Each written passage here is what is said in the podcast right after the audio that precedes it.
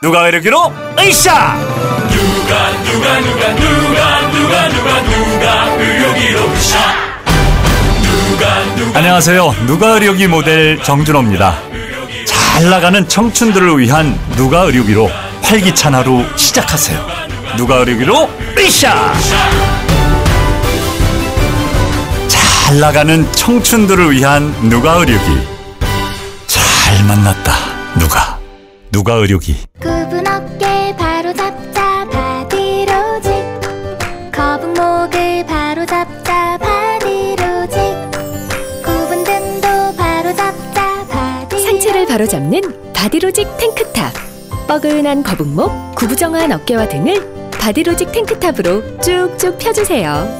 이제 완벽하게 바로 잡자. 골반, 허리, 거북목까지. 검색창에 몸매 교정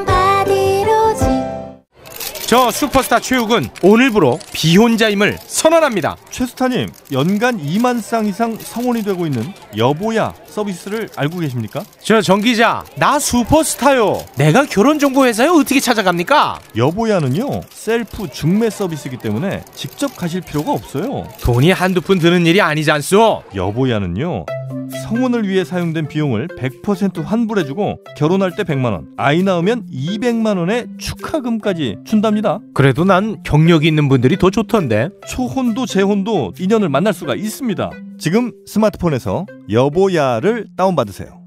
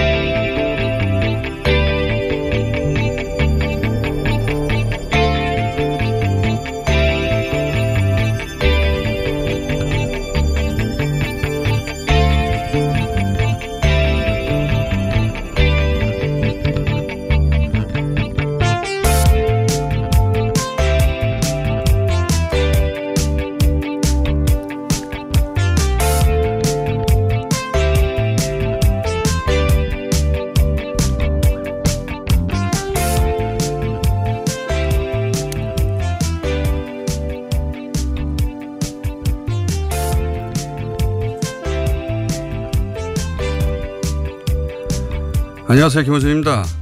조국 전 장관에 대한 수사가 서울중앙지검 특수 2부에 배당된 일로부터 무려 125일째 되는 날 구속영장이 청구됐습니다. 소위 감찰 우마건입니다. 이 유죄수 건은 올 1월 자유한국당이 수사 의뢰한 사건으로 검찰은 이 사건을 9월이 돼서야 꺼내들었습니다. 수사 초기 검찰은 조국 전 장관과는 무관하다고 그 관련성을 부인했었죠. 하지만 아니었습니다. 결국 조국 전 장관을 잡기 위한 수사였던 거죠. 민정수석실의 정무 판단에 대해 검찰이 법적 판단을 다시 하겠다는 것이 과연 적절한 것인지는 이제 법원이 결론을 내게 됐습니다. 가족 사건 관련한 소환은 이미 11월에 끝났건만 왜 12월 말까지 사건을 끌, 끌고 왔을까? 아마도 가족 관련 수사로는 조국 전 장관 영장 청구가 불가능했겠죠. 그게 가능했다면 진작에 그 건으로 영장을 청구했을 겁니다. 그게 안 되자 소위 캐비넷을 탈탈 털었던 거죠. 그래서 감찰 무만이 하명 수사니 사건들이 시작된 거 아닙니까? 그러니까 이건 누가 뭐래도 별건 수사인 겁니다. 그렇게라도 조국은 반드시 나쁜 놈으로 마무리 됐어야 하는 거죠. 검찰 입장에서는. 그래야 지난 여름 그렇게 난리 법석을 떨며 시작한 조국 수사의 정당성이 확보된다고 여긴 거겠죠.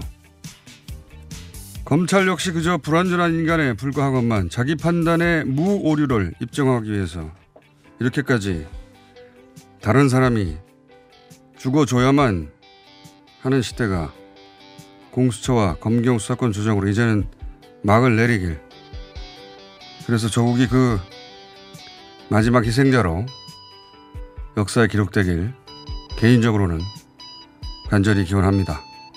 김원준 생각이었습니다.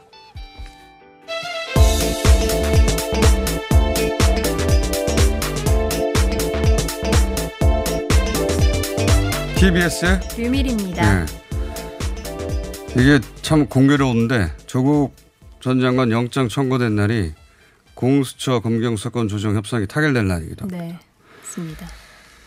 어, 그래서 이제 이 둘은 영원히 묶여서 거론될 거고 그리고 이 사건은 아마 검찰 역사에 그리고 동시에 언론 역사에도 길이 남아서 다시 회자될 거라고 봅니다. 예. 이렇게까지 검찰이 철저하게 직접적인 이해 당사자가 돼서 어, 한 가족을 사냥한 적도 없고 언론이 그 과정에서 이렇게까지 철저히 어, 검찰의 편에 섰던 적도 없었어요. 진작에 마무리했어야 할 사건인데 결국은 이렇게 처음 시작한 가족 사건하고는 아무 상관없는 별건 수사로 마무리를 짓게 됐습니다.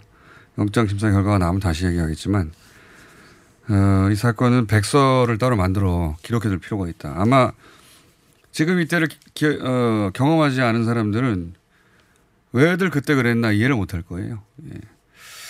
자, 첫 번째 뉴스는 뭡니까? 네, 문재인 대통령이 어제 리커창 중국 총리와 양자 회담을 가졌는데요. 남북 철도 도로 협력 프로젝트로 동아시아 철도 공동체, 공동체를 함께 만들어 가자 이렇게 요청을 했습니다. 문 대통령은 기회가 있을 때마다 지금 그 외국 정상들을 만날 만나면 이 철도 공동체, 도로 철도 공동체 를 계속해요. 네, 맞습니다. 예. 어, 스웨덴 총리를 만났을 때인가요? 그때도 그랬고. 네. 지금 중국에 가서도 그 얘기를 하고 있는데 그러니까 지금 북미 관계가 어, 어렵다. 이게 한반도 평화 체제가 무산된 것이다라고는 전혀 받아들이지 않고 있는 것이고 내년에 여전히 기회가 남아 있다고 생각하는 것 같고 그래서 철도 공동체 얘기를 계속하고 있습니다. 상징적인 거죠. 중국과는 결국은 사드 문제가 표면적으로는 아무 일 없는 척하며 모두 어 옆으로 밀어두었는데 중국과 네. 우리 모두 우리 근데 이제 시진핑 주석이 내년에 방한 하게 될 것 같은데 그때 아마 뭔가 마무리가 되겠죠. 예. 자, 한, 한중 정상회담 그리고 아마도 오늘 일본과 정상회담 하겠죠. 아베 총리가. 다음은요? 네, 4 플러스 1 협의체 어제 패스트트랙에 오른 선거법과 검찰개혁법에 최종 합의했습니다. 어, 의석은 현행처럼 유지하되 정당 득표율은 50% 연동률을 적용하고요. 그 적용되는 의석 수는 30석, 30석으로 제한했습니다. 이게 이제 각자 이해가 다르다 보니까 서로들 얻은 것도 있고 그리고 양보한 것도 있어요 보면. 그 석패율은 민주당 의견대로 갔고 네. 예. 그리고 캡을 씌우자 예. 연동 이유를 적용한 의석수를 민주당에서는 20석이나 25석 정도로 하자고 했는데 30석으로 민주당 이, 부, 이 부분은 양보한 것 같고. 그리고 47석 어 50석 얘기하다 47석이 된 것은 어 그렇게 되면 세석의 조정이 필요하잖아요. 지역구. 어, 아마도 이건 호남 지역 의원들의 의견이 반영된 게 아닐까. 그렇게 해서 결정이 됐는데, 어, 제가 보기에는 여기까지 오는데 민주당 그리고 자유한국당 모두 계산차가 좀 있었던 것 같아요. 예. 민주당은 처음부터 자유한국당을 어, 제끼고 이 법안을 상정을 통과시키는 게 아니고 제가 알기로는 안을 만들어 가면 마지막 순간에 한국당이 협상 테이블에 앉지 않을 수 없을 거다 이렇게 판단을 한 거고. 자유한국당 같은 경우는 워낙 여러 당 어, 이해 당사자들의 그 요구사항이 다 다르기 때문에 그리고 의석수가 줄어드는데 막판에 깨질 거다 이렇게 보아서 보이콧을 한 거인데 둘 다 잘못 판단한 거죠. 어, 민주당의 생각은 다르게 자유한국당은 협상 타결 가능성이 있자 비례정당으로 틈새를 노리는 것이고 그리고 한국당의 생각은 다르게 막판에 정말 막판에 4 플러스 1이 극적으로 타입을 해 어, 타입을 한 거죠. 예. 그래서 결과적으로 한국당은 선거법 협상에서 자기들 이익을 관철시킬 기회를 놓친 것이고 예. 민주당은 이럴 거면 진작에 4 플러스 1로 결론을 냈었어야 하는 것이고 네. 뭐 그런 어, 시행착오를 겪었는데 다음 총선에서 아주 복잡해지게 생겼어요. 이게 어, 이제 보수 진영에서는 이게 다 뭉쳐서 통합을 해서 선거를 치는 게 유리하냐 아니면 뭐 자유한국당, 비례한국당 또는 뭐 새로운 보수당, 우리공화당 등등 나눠서 의석 지역구나 비례를 각자 확보하고 나중에 합치는 게 나은가 그렇게 생각할 거라고 봅니다. 예. 그래서 당장 대통합이 아니라 예. 그렇게 나눠지지 않겠- 않겠는가. 누가 누구랑 합치고 이 계산이 굉장히 복잡해질 것이고 이 4 플러스 1 지정도 마찬가지예요. 어, 합종 연행을 어떻게 할 건지 혹은 전략 투표 소위 뭐 지역은 이 정당을 비례는 이 정당을 선택한다. 이 전략 투표는 어떻게 할 건지 어, 굉장히 복잡하게 복잡하게 됐고 유권자들이 자기 표를 어떤 식으로 예, 던질 것인지 결정하기까지 시간이 꽤 걸릴 거라고 네. 봅니다. 예. 이 구도 그림이 그려지고 나서야 내 표를 어떤 식으로 한 정당에 몰아줄 것인지 나눌 것인지 결정할 수 있을 테니까요. 그 고민은 어, 양 진영의 지지자들 모두가 고민할 겁니다. 아주 복잡한 총선이 될 것 같아요. 자, 이 자세한 내용은 저희가 잠시 후에 박주민 의원과 지금 어, 상정돼 있는 필리스트 법안 중에 선거법이 올라가 있거든요. 네. 예. 어, 그리고 검경 수사권 조정은 어떻게 됐는지, 공수처법은 어떻게 됐는지 자세히 좀 다뤄보겠는데 지금 현재 필리버스터 진행 중입니다. 네, 맞습니다. 예. 어, 이것도 아주 재밌는 공방이었어요. 예.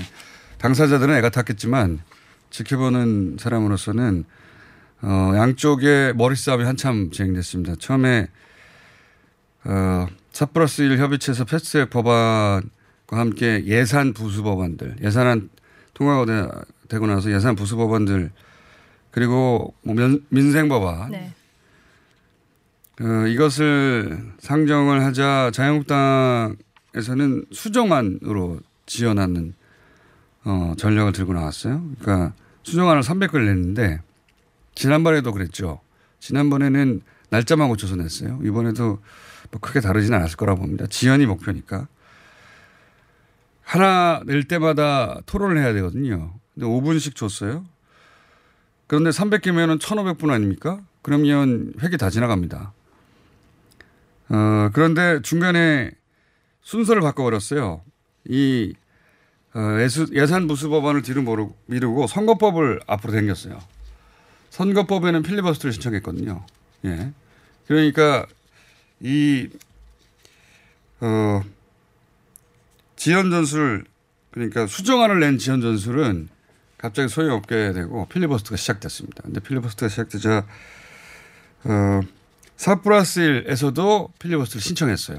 왜냐하면 어차피 필리버스터를 끝까지 갈 거니까 이번 회기는 그러면 이 새로 만들어진 법안에 대해서 부정적인 필리버스터만 할 테니 우리도 하겠다 해서 필리버스터를 지금 현재는 아마 그 민주당 김정민 의원이 하고 있지 않을까. 네. 좀 전까지는 그랬었는데 몇 명이 신청했습니다. 그래서 자유한국당도 하고 정의당도 하고 어, 민주당도 하고 어, 다른 정당도 하는 걸로 알고 있어요. 이렇게 해서 어, 크리스마스까지 끝내고 그러면 이제 다음 임시 국회를 열어가지고 그때 또 다시 이 선거법은 아, 그때는 선거법을 처리하는 겁니다. 이제 한 번 필리버스터 할 때는 더 이상 필리버스터 못 못하기 하니까. 때문에, 네. 그 다음에 공수처법을 상정하면 또 필리버스터를 하겠죠. 그러면 그렇게 또 시간이 지나고 그 다음 임시국회에서 이번에는 공수처 법안을 자동 표결해야 돼요. 그리고 나서 검경 수사권 조정 올라가고 이런 식으로 필리버스터를 한 번 한 거는 더 이상 어, 필리버스터를 할 수 없어서 한 세네 번에 나눠 가지고 계속 결국은 필리버스터로 막을 수는 없다. 예. 이렇게 임시 국회와 필리버스터를 어, 세 번에서 최소한 네 번 정도는 연속으로 한 다음에 모든 법안이 처리되지 않을까. 그렇게 예상이 됩니다. 지금 그 프로세스가 시작됐어요, 현재. 예. 자, 다음 뉴스는 뭡니까? 네, 최성의 동양대 표창 총장이 표창장 발급에 직인 사용을 결제 받아야만 발급이 가능하다는 취지로 그동안 발언을 해왔는데 이를 반박하는 주장이 동양대 내부에서 나왔습니다. 어, 최성의 총장이 결제하지 않은 동양대 표창장 공문을 입수해서 오마이뉴스가 단독 보도했습니다. 자, 오늘 유난히 발음이 잘 안 되는. 자, 원래도 발음이 안 좋은데, 어, 제가 필리버스터 번호로 잠을 잘 못 잤어요. 봐야지 말할 거 아닙니까? 재밌었습니다, 개인적으로는. 대신 발음이 잘안 되네요. 자, 이 이야기는 초창기부터 나왔어요. 네. 사실. 최성해 총장의 주장은 자신이 어, 결제하지 않으면 표창장가 나가지 않는다는 취지였고, 그래서 가짜라는 취지였고, 어, 동양대에서 근무했던, 저희도 인터뷰했던, 또는, 어, 그 관련자들의 증언은 어, 상장을 받는 사람 이름 물론이거니와 숫자도 정해놓지 않고 결제되고 총장 결제가 아니라 전결이나 네, 대결 맞습니다. 또 있었다는 이야기가 이미 진작에 나왔지만 이번에는 그 문건이 처음으로 나왔다는 네. 겁니다. 구체적으로 이 문건은 이 하나만 있는 게 아니고 찾아보면 이 문건은 아주 많을 거다 합니다. 자 다음은요. 전광훈 목사가 어제 한 보수단체 출범식에서 대한민국은 망한다는 하나님의 음성을 들었다라고 발언을 해서 논란이 일고 있습니다. 이거 직접 한번 들어보겠습니다. 어느 날 그 하나님의 성령의 충동을 받게 됐습니다. 짧았습니다. 말이 대한민국 망한다. 이와 같은 음성을 제가 듣게 됐습니다. 자, 이 국민통합연대라고 하는 소위 어, 반환, 그러니까 황교안 대표의 지금 그 리더십으로는 안 된다고 생각하는 친이 비박 인사들이 모인 모임이었는데 이게 정당이 될지는 뭐 모릅니다만은 어, 그 자리에 가서 이제 이런 얘기를 했어요. 예, 자기가 이런 얘기 계속 해왔죠. 하나님과 대화 중인데 이번에는 하나님한테 직접 얘기를 들었다는 거죠. 음성을. 대한민국이 망한다. 이분이 문재인 대통령이 반드시 하야 할 거라고 약속했던 날이 지난 토요일 지나가 버렸네요. 네, 맞습니다. 예. 지나가 버렸어요. 앞으로 어떻게 무마할지 모르겠습니다, 이분이. 예. 원래 22일까지는 반드시 예. 내가 다 들었다고 하나님한테 얘기했는데 지나가 버렸습니다. 조용히 지나갔네요. 예. 저희가 한번 찾아보겠습니다. 뭐라고 얘기하셨는지. 어, 하나님하고는 대화한 건 아닌 것 같고 틀린 거 보면 다른 분하고 대화한 것 같아요. 그분이 누군지 모르겠어요.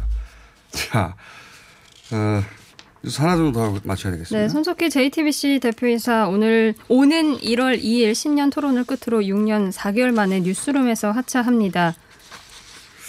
자, 손석희 선생은 JTBC만 상징하는 게 아니라 사실은 우리나라 대한민국 언론 전체를 상징하는 인물인데 네. 어, 여기서 현역으로 현역 생활을 마감하기에는 아직 너무 젊으신 것 같은데 다른 게 있으신가요? 이건 취재를 좀 해봐야 되겠습니다. 예. 어, 손석희 없는 JTBC 굉장히 어색하네요. 예. 뉴스공장의 유일한 라이벌이라고 저희가 주장해 왔는데 모르겠습니다. 이게 어, 언론인으로서 스스로 마감한 것인지 왜냐하면 대표이사 사장은 경영자죠. 예. 언론인이 아니라 아니면 이제는 다른 계획을 세우신 것인지 모르겠네요. 저도 취재보고 이게 여기서 마, 마감하기에는 너무 저희 라이벌도 남아 있어야 되는데 예. 직접 취재를 한번 해봐야 되겠습니다. 아마 누구한테도 말을 안 할 것 같긴 한데 본인 계획이 있다 하더라도 자 여기까지 하겠습니다. TBS의 류밀이었습니다. 박지희 씨, 코업이 또 완판됐네. 재구매가 많아서 그런 것 같아요. 먹어보면 아침이 다르다고 하잖아요. 오빠들은 어때? 아홉 가지 멀티비타민에 페루산 마카가 콜라보돼서 그런지 아침 활력이 달라. 코업 진짜 좋아. 나는 먹은 날과 안 먹은 날 차이가 확 나더라고. 코어업 안 먹으면 너무 불안해. 팟캐스트 유일 멀티비타민과 페루산 마카의 환상적인 콜라보. 검색창에 코어업 검색하세요. 긁지 말고 뿌리세요 글루타셀 아직도 무작정 긁고 계신가요? 지금도 밤마다 긁어대는 아이 때문에 고민이신가요? 미친 듯이 가려울 때는 긁지 말고 글루타셀을 뿌려보세요. 약국이나 검색창에서 리얼한 후기를 확인해 보시고 많은 사용자들이 인정한 특허받은 글루타셀 스프레이로 긁지 않는 편안한 밤을 보내세요. 긁지 말고 뿌리세요 글루타셀 서울에선 난방 부문이 미세먼지를 가장 많이 배출한다는 사실 알고 계신가요? 서울시에서는 가정용 일반 보일러를 친환경 콘덴싱 보일러로 교체 시 20만 원을 지원합니다. 미세먼지는 줄이고 에너지 효율은 높이고 연 13만 원의 난방비 절약까지 일석삼조. 가정용 일반 보일러를 친환경 콘덴싱 보일러로 교체하세요. 자세한 사항은 120 다산 콜센터로 문의하세요. 이 캠페인은 서울특별시와 함께합니다. 시더 시더. 아빠 발톱 너무 두껍고 색깔도 이상해. 이 녀석 그럴까봐 내가 캐라셀 네일 준비했지. 갈라지고 두꺼워진 발톱 무좀이 싹 사라진다고. 미국 판매량 1위 600명 임상 실험을 거친 전 세계 48개국 손발톱 케어 압도적 지배자 캐라셀 네일. 2주 후 달라진 손발톱을 경험할 수 있습니다. 네이버에서 캐라셀 네일을 검색하세요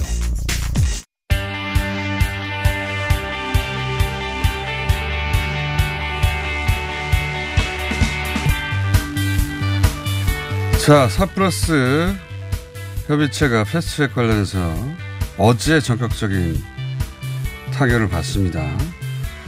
어, 선거법과 공수처법, 검경수사권 조정 구체적으로 어떻게 달라졌는지 짚어보겠습니다. 박주민 민주당 최고위원 나오셨습니다. 안녕하십니까? 예, 안녕하십니까? 네.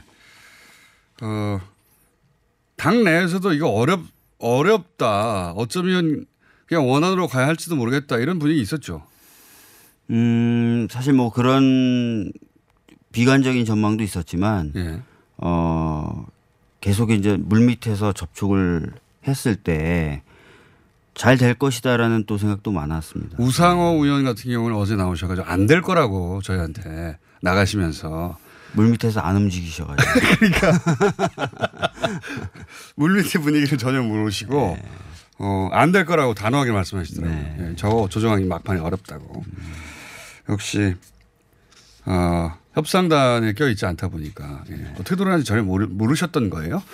그러니까 물밑 접촉을 계속 했을 때 이제 상대방이라고 할 수 있는 그 나머지 이제 네 개 정당의 고민들. 예. 각자 고민의 예. 지점이 조금씩 다르잖아요. 조금씩 다르지만 어, 고민의 지점이 다르지만 그래도 뭔가 해야 될 수밖에 없다. 예. 아, 해야 된다. 이런 고민들이 계속 있었고 그런 게 감지돼서 어, 될 가능성도 있다. 계속 이렇게 생각을 했었죠. 예.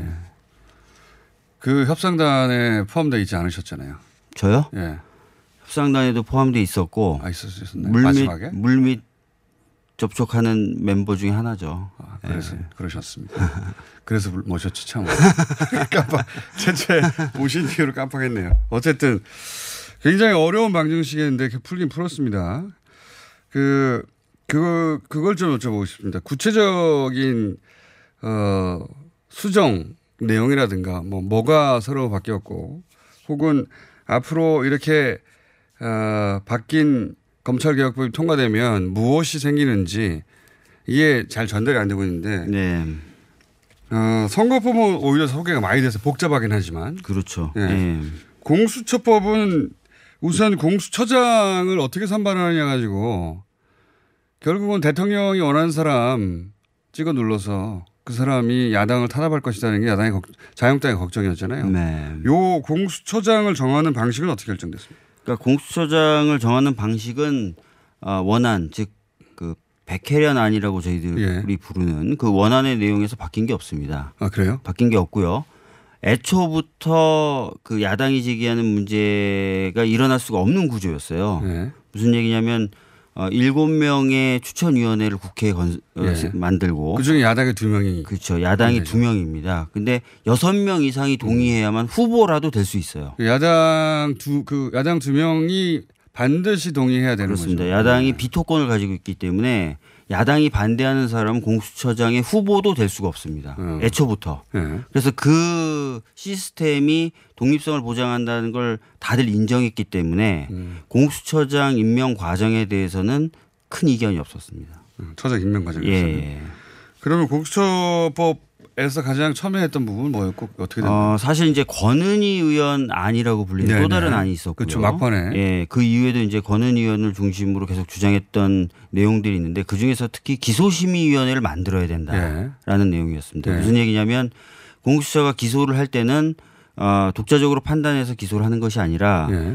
어, 기소심의위원회의 어, 결정에 따라서 예. 기소를 어, 하도록 만드는 제도. 그럼 기소권이 없는 거나 마찬가지 사실상 아닙니까? 그래서 기소권이 없는 걸 수 있습니다. 예. 그래서 논의 초기에는 어 일부 수용을 하되 예. 이 기소심의위원회가 결정을 하지 않고 예. 권고적 효력만 가지는 의견을 내고 예. 그 의견을 참고해서 기소하는 식으로 완화를 했었다가 예.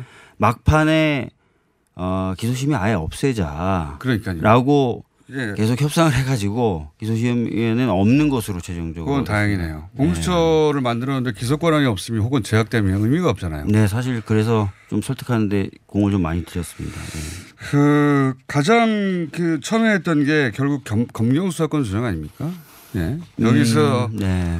막판에 검찰 쪽에서도 그리고 경찰 쪽에서도 특히 이제 그 자기 권한을 뺏긴다고 생각하는 검찰 쪽에서는 국회 상대로 로비도 어, 막판에 열심히 했는데 결국 조정은 어떻게 됐습니까? 어, 검경 수사권 조정도 어, 이 법은 두 가지로 이루어져 있습니다. 검경 예. 수사권 조정은 검찰청법, 예. 검찰의 그 역할을 규정하는 검찰청법하고 수사 과정을 규율하는 형사소송법 예. 이두 가지 법이 패키지거든요. 예. 근데 두 가지 법 중에 형사소송법은 원안하고 달라진 게 거의 없습니다. 예. 그 중에 형사소송법의 핵심이라면 뭐가 있습니까? 그 형사소송법은 이제 경찰에게 독자적인 수사권과 예. 어, 어, 1차적인 수사 종결권을 주는 구도인데요. 예. 이 부분에 있어서는 크게 변화가 없었, 없, 없도록 이제 협상을 마무리 지었고요. 어, 그러니까 경찰 이 수사를 시작할 수도 있고 종결할 수도 있는 거는 네, 지금은 없죠. 지금은 없죠. 검찰의 수사 지휘를 받아야 되는데. 네, 수사 지휘를 무조건 받아야 되고 어떤 사건이든 검찰이 원하면은 다 검찰로 사건을 가져와서 그렇죠. 검찰이 처음부터 끝까지 다 마무리를 지을 수 있습니다. 지휘 권한을 가지고 있었습니다. 예. 예.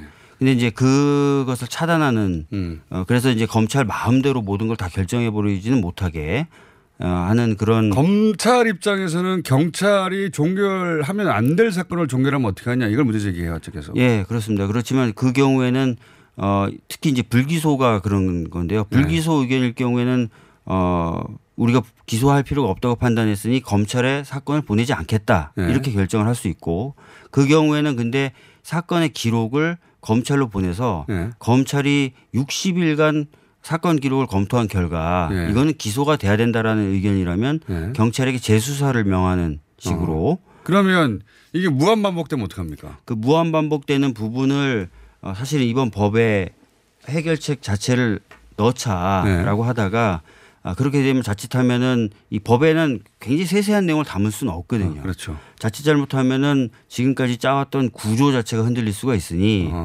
어차피 이번에 형사소송법 개정안에 보면은 어, 대통령령으로 수사 준칙을 정하는 규정을 새로 넣었어요. 네.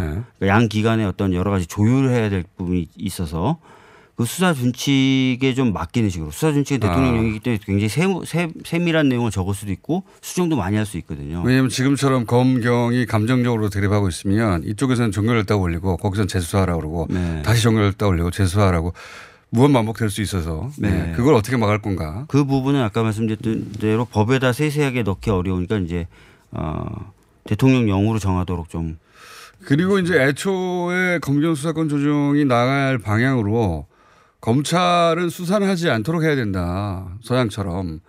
뭐 이런, 어, 방향성에 대해서는 그 얘기가 됐었는데 실제로 지금 검찰에서 모든 수사권을 뺏는 건 아니죠. 네, 시- 뭐 검찰청법 중요 아까? 말씀드렸는데 거기 보면은 중요한 사건의 경우에는 어, 검찰이 인지해서 사건 수사를 시작할 수 있도록 예를 들면 어떤 사건들입니까? 뭐 부패 범죄, 예. 뭐 경제 범죄, 어 그 다음에 대형 참사에 관련된 대형 재난 재, 예. 재난, 재난 사고 같은 뭐 경우 공직자 관련해서. 예, 공직자 선거 범죄. 예. 근데 어 그런 범죄 카테고리 중에서 어떤 범죄를 할 것이냐는 또 대통령령이 정하도록 것이다. 그렇게 해놨습니다. 아. 예. 왜냐하면 여전히 광범위해요. 보면. 네, 부패 범죄라는 게 사실은 뭐 굉장히 광범위할 수도 그렇죠. 있고요. 경제 범죄도 광범위할 수 있어서 이걸 대통령령으로 좀 정하도록 만들었고요. 그 다음에 이제 경찰과 검찰 그리고 공수처가 서로 견제해야 되지 않겠습니까? 근데 똑같은 사건을 만약에 네. 검경이 어, 비슷한 시기에 각각 따로 인지했다. 그럼 각자 수사권을 가지고 있으니까 수사를 시작할 수 있잖아요. 네네네. 이게 부딪힐 수도 있을 것 같은데. 네, 경합했을 때는 그 아마 그 부분도 이제 수사 준칙에서 해결이 될 겁니다. 그러니까 형사소송법이라고 하는 것이 재판 부분을 빼면 수사 부분이 그렇게 조문이 많지 않아요. 대부분 뭐 검찰청 규칙이라든지 여러, 가지 어떤 하위 규정들로 다 세부적인 내용을 정하거든요. 그래서 네. 그런 부분은 그렇게 될큰 틀과 방향성을 예, 정하는 맞습니다. 것으로 예. 그러니까 우선 수사권을 경찰에게 확실하게 독립적으로 부- 부여한다는 게 굉장히 중요했다는 거죠. 그렇죠. 그리고 검찰이 직접 인지해서 수사를 시작할 수 있는 범위를 대폭 축소했다. 대폭 축소했다. 예, 네. 그렇게 보시면 될 것 같고요. 기소 검찰의 기소권은 살아있지만 이제 독점은 아니네요. 공수처가 기소권을 가지게 됐으니까. 네. 예. 공수처가 검- 기소권을 가지게 됐고 그리고 공수처는 검찰, 검찰총장, 대통령 등등등 아, 판사 또 중요하죠. 네. 대법관, 대법원장도 대상입니까? 네, 물론입니다. 예. 아주 높은 분들이 평소에 수사를 수사 대상이 되게 굉장히 어려운 분들 이 이제 이 수사 대상이 되는 거죠. 공수처. 네, 맞습니다. 그래서 이제 기소권은 그렇게 견제를 받는 것이고 수사권은 경찰이 상당 부분 가져가게 되는 네. 것이고. 어, 그러면 원안에서 바뀐 부분이 있습니까? 뭐 이번에 검경- 마지막에 검경 수사권 조정 예. 관련돼서요. 아까 말씀드렸던 검찰이 직접 인지를 해서 시작할 수 있는 수사의 범위가 어, 원안보다는 좀 넓어졌습니다. 아, 좀 넓어졌다. 예, 아까 말씀드렸던 것 중에 하나가 이제 경찰과 공수처 그리고 검찰이 서로 견제를 해야 되기 그렇죠. 때문에 어, 원하는 경찰이 범한 직무 관련 범죄를 수사할 수 있도록 돼 있었는데 경찰. 예, 경찰이 범한 직무 관련된 범죄. 검찰이 경찰의 문제점을 들여다볼 수 있다는 거죠. 예, 네. 근데 그냥 경찰이 범한 범죄. 그러니까 아. 경찰도 직무 관련된 범죄만 저지르지는 않거든요. 그렇죠. 예, 경찰이 뭐 지금 요- 요즘 뉴스에 많이 나오는 것처럼 음주운전을 하기도 하고 예, 자범 수준의 범죄도 폭행 있으니까. 사건을 일으키기도 하는데 예. 그런 걸 경찰이 수사하면 경찰이 경찰을 수사하게 되면 제대로 처리가 안 될 수 있기 때문에 예. 그런 경우는 거- 검찰이 수사해라라고 음. 됐고요. 각 조직이 자기 구성원을 이 손방망이 처벌하는 건 다 마찬가지죠, 사실은. 예, 근데 예. 이번에 아시다시피 공수처가 들어가면서 공수처가 검찰을 수사하게 되- 된 거고요. 검사들을 네. 수사하게 된 거고, 어, 경찰에 대해서는 검찰이 수사하게 되는 네. 거고요. 경찰도 또 검, 검사들을 수사할 수 있습니다. 그러니까 서로 서로 견제하게 되는 거죠, 이제는. 수사할 수 있는데 경찰에게는 검찰에 대한 기소권은 없으니까. 그러니까 저희가 공- 공수처로 보완한다. 한 거죠. 그러니까 어, 완벽하지는 않지만 이제 삼각형 구도가 그려지면서 서로 견제하도록 만들어 놨다는 겁니다. 검찰 공수처장이 누가 되느냐, 그리고 공수처의 수사관들이 누가 되느냐도 굉장히 중요하네요. 네. 앞으로. 네. 시행이 언제 되는 겁니까? 그러면 공수처 언제 만들어지는 거예요? 공수처는 이제 법안이 통과되고 시행된 후에 6개월. 6개월이요? 예. 그럼 내년에 공수처가 출범하는 거예요? 내년에 출범할 할수 있죠. 그게 그러면 내년 여름께는 출범할 수 있게 되는 거네요. 네, 이번에 법이 이제 12월 말 정도에 통과가 된다면 어 시행을 준비하는데 조금 시, 시간이 걸립니다. 어 20 며칠 정도 걸리겠죠. 그다음에 이제 6개월이 지나면은 대략 한 7월 음. 정도면 공수처가 만들어진다고 보시면 됩니다. 자, 어, 간략하게 짚어보고 이게 그 법안이 통과된 다음에 직접 구체적으로 짚어볼까 하는데 오늘 이제 어, 스크린만 했습니다. 근데 지금 이 선거법으로 지금 선거법으로 총선을 치르게 되면 지금 자유한국당에서 이야기하고 있는 비례한국당이 출연을 할까요? 하지 않을까요? 어떻게 전망하십니까? 계산상으로는 출연할 법 하던데 보니까. 네, 30석이라고 하는 그 캡은 예전부터 얘기가 되었었던 거고요. 네. 그 30석이라는 캡이 있다는 전제하에서 자, 어, 자유한국당이 비례 한국당 얘기를 했, 던 거거든요. 네. 그렇기 때문에 뭐 출연 뭐 만들 수 있죠. 만들 수 있죠. 들어가는 목소리로. 왜냐하면 만약에 캡이 한 20석 정도 씌워졌다면 이득이 너무 적어서 안 할 것 같은데 30석이면 여전히 어 5%만 득표해도 5%만 득표해도 몇 석입니까 그게? 5%만 득표해도 어, 준연동이기 때문에 한 7.5석이니까 그렇죠. 8석이 되는 거죠. 7석, 8석을 얻어갈 수 있는. 그러니까 비례한국당이 어, 5% 이상만 나와도 7석, 지역구에서 7석이면 어마어마하게 어려운 건데 네. 비례로 7석을 그 30석 안에서 가져갈 거니까 네. 꼭 만들 것 같긴 합니다. 그죠? 네. 아마 뭐 지금도 계속 연동형 비례 문제점을 지적하고 있는 게 네. 그것을 위한 자락을 깔고 있는 것 아니냐 뭐 그런 생각도 좀 가지고 있고요. 그리고 막판에도 협상에 들어올 듯 말 듯하다 결국 안 들어왔거든요. 네. 그 부분도 비례한국당 소위 말하는 계산서를. 뽑아봤더니 비례한국당으로 그 잃게 되는 의석을 비례한국당으로 다시 확보할 수 있다고 생각. 아마 그런 계산이 깔려서 네. 들어올 듯 말 듯하면서 결국 안 들어온 것 아닌가 이렇게 아. 좀 저희 당 내부에서는 보고 있기도 민주당의 합니다. 대책이 있습니까? 비례한국당. 저희가 이제 그 모든 대책을 다 가지고 있습니다.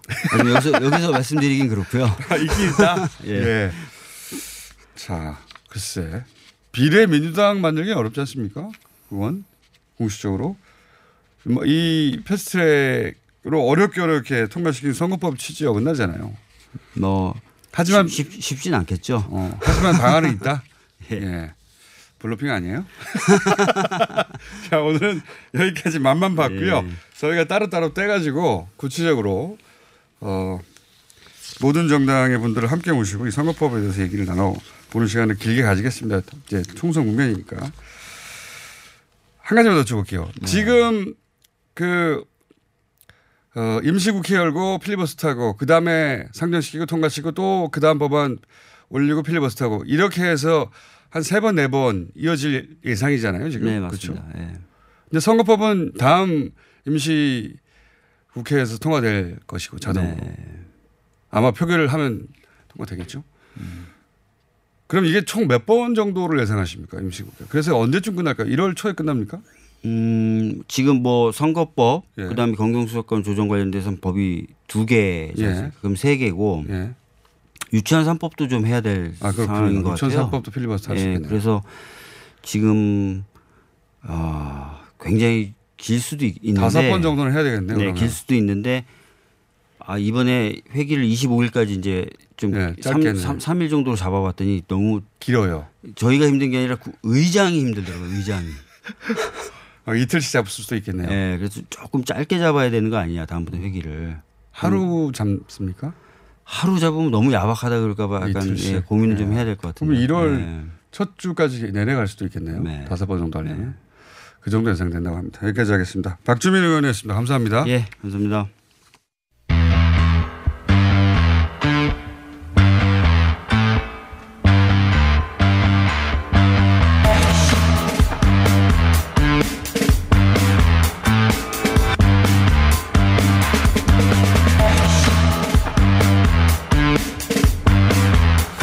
어제 저희가 어, 다른 언론이 하도 안 받아서 굉장히 중요한 사안인 것 같은데 부산일보 최초로 취재했던 부산일보 기자와 잠깐 짚어본 내용이 있습니다.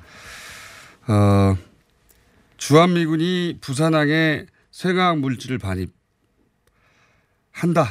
예, 하고 있다라고 올 3월 달에 부산일보에서 단독 취재해서 보도를 했고 결국은 어, 지난주에 주한미군이 인정했어요. 생화학 물질을 반입한다고. 이게 도대체 왜 들여오는 걸까? 전문가를 모셨습니다. 서울대 수의학과 수의학과 우희정 교수님 나오셨습니다. 안녕하십니까? 예, 안녕하세요. 오래전부터 이 문제에 대해서 지적을 하신 걸로 알고 있습니다. 예, 그렇죠. 예. 일반에는 탄저균이 기억에 남아 있어요. 예, 예. 예. 미군이 탄저균을 무슨 택배를 보냈대. 음. 예. 더 이것도 살아있는 탄저균을. 그러니까요. 네. 이게 무슨 소리야? 어, 그런 게 한국에 들어오는 것도 무서운데 그게 이제 DHL이었던가요? 그렇죠. 네, 아, 페덱스, 페덱스였던 페덱스 였나요? 거. 네. 네. 어, 그냥 일반 항공 우편으로 왔다는 거 아닙니까? 믿을 수 없는 누가 말하면 거짓말이라고 할 것 같은데. 그렇죠. 예. 도대체 왜이 한국에 이 음. 생화학 물질들이 이번에 인정했어요 주한미군이 이때까지 인정하지 않다가 그렇죠. 드디어 인정했습니다 생화학 물질이 들어온다고. 근데 뭐, 뭐 이런저런 처리를 했다는데 무슨 소리인지 잘 못 알아듣겠고. 아, 예, 예. 일단 생화학 물질이 계속 들어오고 있- 있다고 경고하셨잖아요. 그렇죠. 예. 네. 어떻게 아셨던 것이고? 예. 사실 저도 뭐 이게 이 기본적으로는 대외비 사항이다 보니까 네. 몰랐다가 이 지금 방금 말씀해 주신 것처럼 2015년도에 살아있는 탄저균이 네. 국내에 들어왔다라는 네. 것 때문에 주목하기 시작했고요. 아, 처음으로 관심 가졌군요. 네. 네. 사실 그런 살아있는 탄저균 이런 것들은 이제 생, 생물 무기이기 때문에 네. 이 유엔 국제 협약에 따라서 그런 것 자체가 오거나 뭐 만들어지거나 이러면 안보리 채속감입니다. 어. 그래서 해당국이 예. 이제 유엔에 이거 조사해 달라 그러면 즉시 파견하게 돼 있어요 조사단이. 어. 그 정도 사안이 왜 도대체 국내에 일어났을까? 그것도 일반 우편물로 보내는. 그렇죠. 상상하기 아, 힘든. 아무도 뭐 모르는 네. 상황 속에서 이제 결국 그것을 쭉 역추적해 보니까는 이 시설 자체가 예.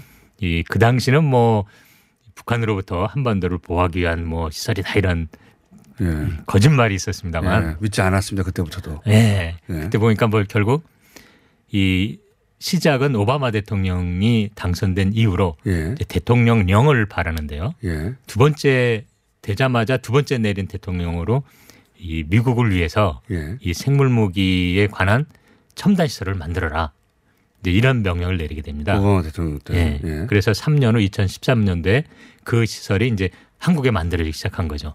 오바마 대통령이 한 거네요. 그렇죠. 예. 오바마 뭐, 대통령이 세계적으로 오바마- 있긴 있습니다만은 글쎄 우리한테 안 좋은 결정 진짜 많이 내렸네요. 나쁜 아저씨예요, 은근히. 예.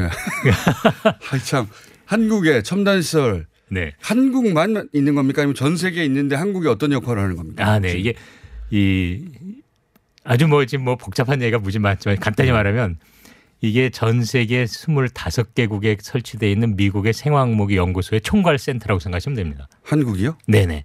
그럼 왜 이런 이 거창한 한편으로는 흉측한 시설이 만들어지느냐? 한국이 총괄이에요? 맞습니다. 그래서 왜 한국에 그런 게 만들어지느냐라고 네. 물어보면 그 당시 그렇게 말합니다. 이 기본적으로 한국이 제일 이런 시설을 만들기에는 우호적이다라는 말을 그 담당자가 하게 우호적이라는 건 정권이 눈 감아준다는 거를 그래서 그 포함한 당시 이제 박근혜 정부였습니다만 네. 그래서 뭐 모든 여건들이 왜냐하면 이제 사실 근데 그걸 따지고 보면 소파 규정에 예. 이 가장 그 전 세계 어디 나라에 비해서도 예. 이 미군에게 특권을 주고 그렇죠. 전혀 알 수가 없는 예. 미군의 내역을 알 수 없는 환경이다 보니까 이제 이 시설을 여기에 만들게 됩니다. 환경 오염 보도한 검도 어, 내지 않아도 되니까. 그렇죠. 그리고 예. 뭐 모든 것에 진짜 아까 말씀해 주신 것처럼 페덱스 정도로 와도 아무도 신경 안 쓰고 알릴 의무가 없는 일부러 더. 페덱스로 보내는 것 같아요. 그럴 수도 있습니다. 예. 들고 올 수도 있는 것을 아예 네. 뭐랄까요 그, 그 군의 기록에 남기지 않으려고 했던 걸까요? 그 상상하기 힘든데. 군 기록에 남겨도 괜찮습니다. 왜냐하면 우리나라에서는 전혀 그것을 알 수 있는 길이 없으니까요. 좋은 말씀이신데 예. 심지어 전쟁에 진 독일에 미군이 있기 때문에 거기도 소파 규정이 있거든요. 예. 근데 거기는 모든 걸 보고하게 돼 있어요. 미군에. 위험 물질에 대해서. 근데 미군이 이런 행위를 하면 독일에 뭐 네. 당연한 거 아닙니까? 독일 그렇죠. 땅에서 벌어진 일인데. 맞죠.